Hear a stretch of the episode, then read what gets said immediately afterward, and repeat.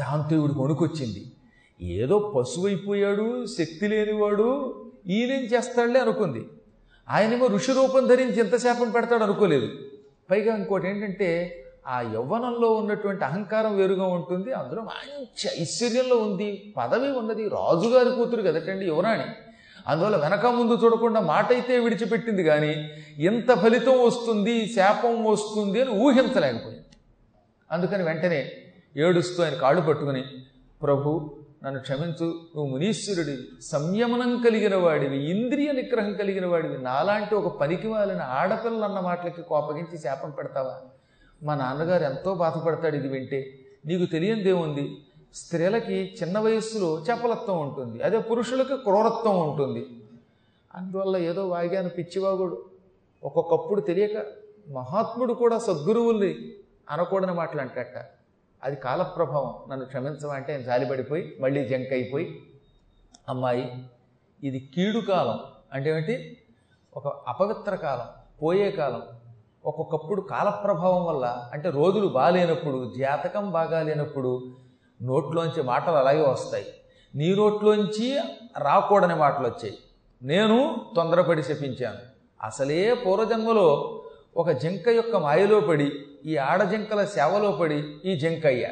ఈ జింక రూపంలో ఉన్నప్పుడు మళ్ళీ కోపం తెచ్చుకున్నాను కొంత తపశ్శక్తి కోల్పోయాను. ఆయనకు కూడా నష్టమే తెలుసునండి.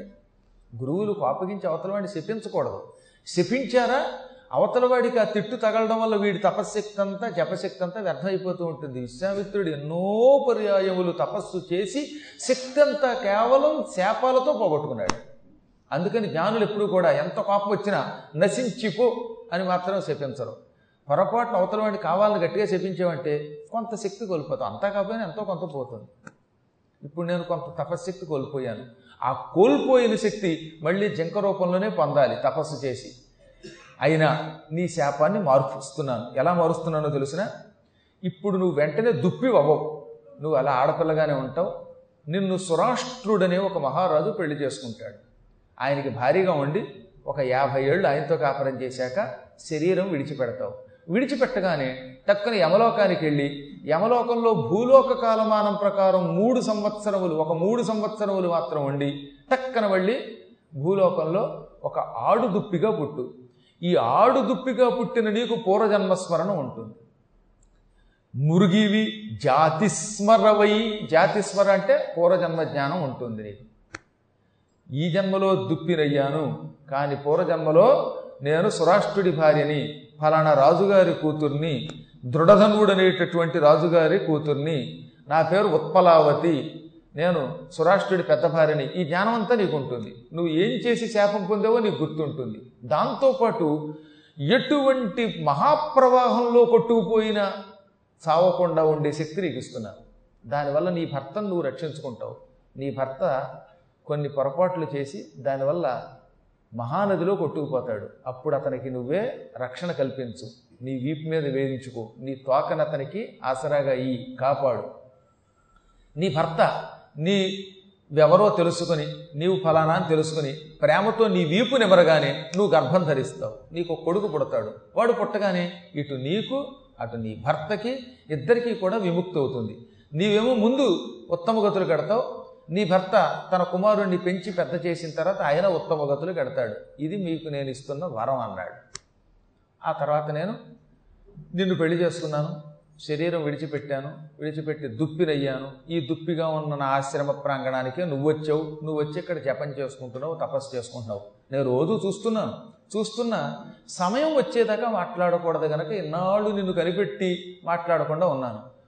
స్వామి స్త్రీ తన భర్తను చూస్తూ అతనితో మాట్లాడకుండా ఉండడం చాలా కష్టం. కానీ ఆ ఋషి నాతో ఏమన్నాడో తెలిసిన?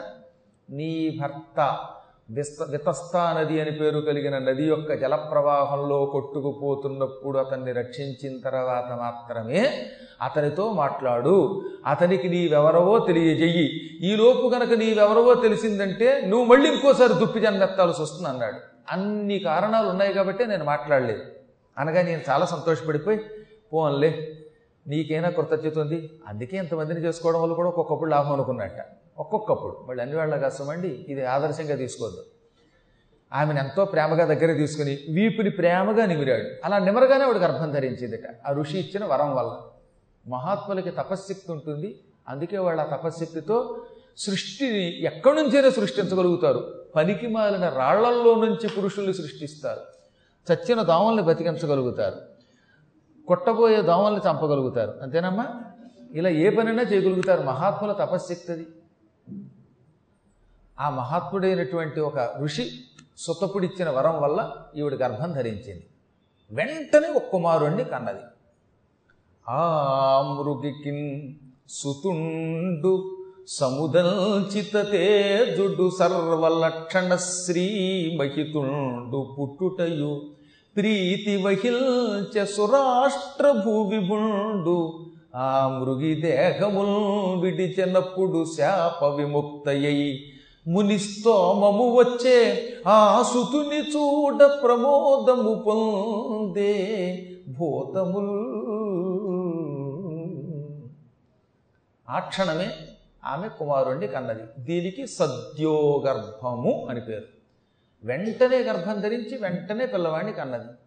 కేవలం ఆయన కరస్పర్శతో హస్తస్పర్శతో పిల్లవాడిని కన్నది. ఆ కుర్రవాడు మహా తేజస్సుతో ఉన్నాడు. కొన్ని వందల మంది సూర్యులు ఒక్కసారి ఉదయిస్తే ఎలా ఉంటుందో అటువంటి కాంతితో ఉన్నాడు. అన్ని శుభలక్షణములతో ఉన్నాడు.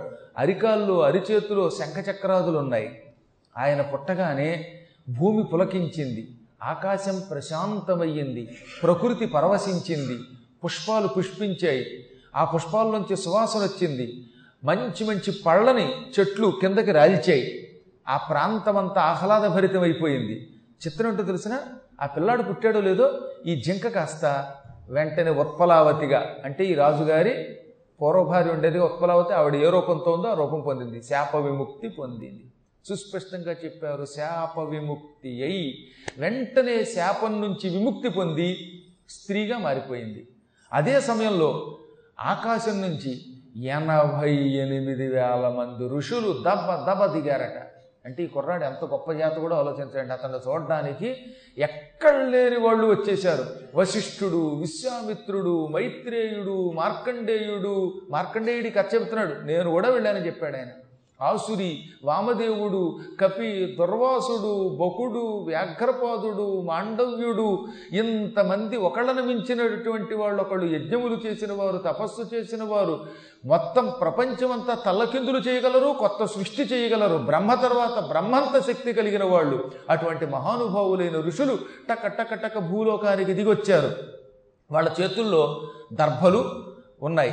ఈ దర్భల్ని పాలు పెరుగు ఆవు నెయ్యి తేనె పంచదార ఇవన్నీ కలిపినటువంటి ఒక పాత్ర తెచ్చుకొచ్చి ఆ పాత్రలో దర్భలు ముంచి ఈ దర్భలతో అంటినటువంటి ఈ పంచామృతాలు కుర్రాడమే చల్లారు దాన్ని ఆశీర్వచనం అంటారు. పంచామృతాలు కూడా మంత్రపూర్వకంగా దర్భలతో చల్లితే పుట్టినటువంటి పిల్లవాడు ప్రపంచానికి పరిపాలకుడు అవుతాట ఈ కుర్రాడు ప్రపంచాన్ని పరిపాలించే మహారాజు కావాలనే కోరికతో ఇంతమంది ఋషులు వాళ్ళతో పాటు ఓ మంచి బంగారు పాత్ర తెచ్చుకున్నారు. అందరి చేతుల్లో బంగారు పాత్రలు ఉన్నాయి. ఆ పాత్రలు ఎడం చేతిలో ఉన్నాయి. ఆ ఎడం చేతిలో ఉన్న పాత్రలో ఆవు పాలు ఆవు పెరుగు తేనె ఆవు నెయ్యి దాంతోపాటు పంచదార. ఈ ఐదు కలిపిన మిశ్రిత పదార్థం ఉన్నది. దానికి మధుపర్కం అని కూడా పేరు. అందులో దర్భలు మంచి వేద మంత్రాలతో ఆ కుర్రాడికి మీద చల్లారు చల్లగానే ఆ కుర్రాడి కాంతి ఇంకా పెరిగిపోయింది. ఆ కుర్రాడికి ఎక్కడ లేనటువంటి సౌభాగ్య చిహ్నాలు వచ్చాయి. ఆ కుర్రాడు చూస్తూ ఉండగా ఏది అప్పుడు పుట్టిన కుర్రాడు? ఓ పదహారు సంవత్సరాల యువకుడిగా మారిపోయాట. అంటే కుర్రాడికి వయస్సు కూడా తక్కువ వచ్చేసింది. అది ఋషుల యొక్క ప్రభావం. పుట్టడం వెంటనే పుట్టాడు. పుట్టినవాడేమో నవయువకుడయ్యాడు. చేతులు కాళ్ళు శుభచిహ్నాలతో ఉన్నాయి. మోకాళ్ళ వరకు వెళ్ళాడుతున్న చేతులతో ఉన్నాడు అతడు. ఎంతలో వశిష్ఠ మహర్షి వచ్చాడు. నాయన ఇలా రా దగ్గరికి పిలిచి నెత్తిమే చెయ్యి పెట్టి నీకు పుట్టుకతోటే వేదశాస్త్రములు వచ్చుగాక అని నెత్తిమే చేపెట్టి దీవించగానే ఈ కుర్రాడు చదవకుండానే మొత్తం నాలుగు వేదాలు కంఠస్థం వచ్చేసాయి ఉపనిషత్తులు కంఠస్థం వచ్చాయి. వేదాంగములు కంఠస్థం వచ్చాయి. నారదుడు వచ్చాడు. చేత్తో అతన్ని నిమిరాడు. వెంటనే సంగీత శాస్త్రం వచ్చేసింది అతనికి. ఇంతలో సరస్వతీదేవి వచ్చింది? నీకు వాక్శుద్ధిస్తున్నాను నువ్వు ఏమంటే అయిపోతుంది? నువ్వు పుట్టంటే పుడతాడు పో అంటే పోతాడు. నీకు ఆహారం కావాలంటే వస్తుంది పో అంటే పోతుంది. ఈ విధంగా నీవు సంకల్ప మాత్రంతో నీ నోటి నుంచి ఏమనుకుంటే వాటిని పొందవచ్చు. వాక్శుద్ధిస్తున్నానన్నది సరస్వతీదేవి. ఇంతలో మహానుభావుడు దుర్వాసుడు వచ్చాడు. ఇప్పుడే నేను మణిద్వీపం నుంచి వచ్చాను. అమ్మవారి సన్నిధి నుంచి పట్టుకొచ్చిన నవరత్న ఉజ్వల మాల ఈ దండని మెడలో వేస్తున్నాను. ఈ దండ నీ మెడలో ఉన్నంతకాలం ఏ శత్రువు నిన్నేం చేయలేడు అని అమ్మవారి దగ్గర నుంచి పట్టుకొచ్చిన నవరత్నోజ్వల మాల మెడలో వేశాట. నవరత్నములు తాపడం చేయబడిన మాల మెడలో వేశాడు. ఇంతలో మార్కండేయుడు వచ్చాడు.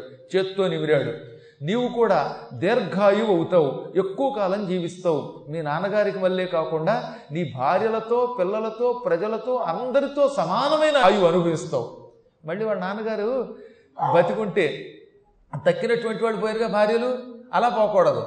అందుకని నీవు నీ భార్యలతో పిల్లలతో అందరితో ఎక్కువ కాలం కలిసి జీవిస్తావు. నీవు అనుకున్నటువంటి కోరికలు నెరవేరుతాయి. ఇలా అందరూ అన్నీ చెబితే ఆయన విని ఆశ్చర్యపోయాట.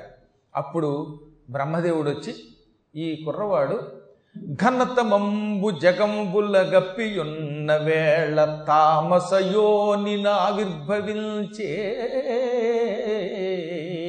కాన ఇతడు తామసుడనగా ప్రసిద్ధుడై మహావృద్ధి పొందుననిరి మునులు.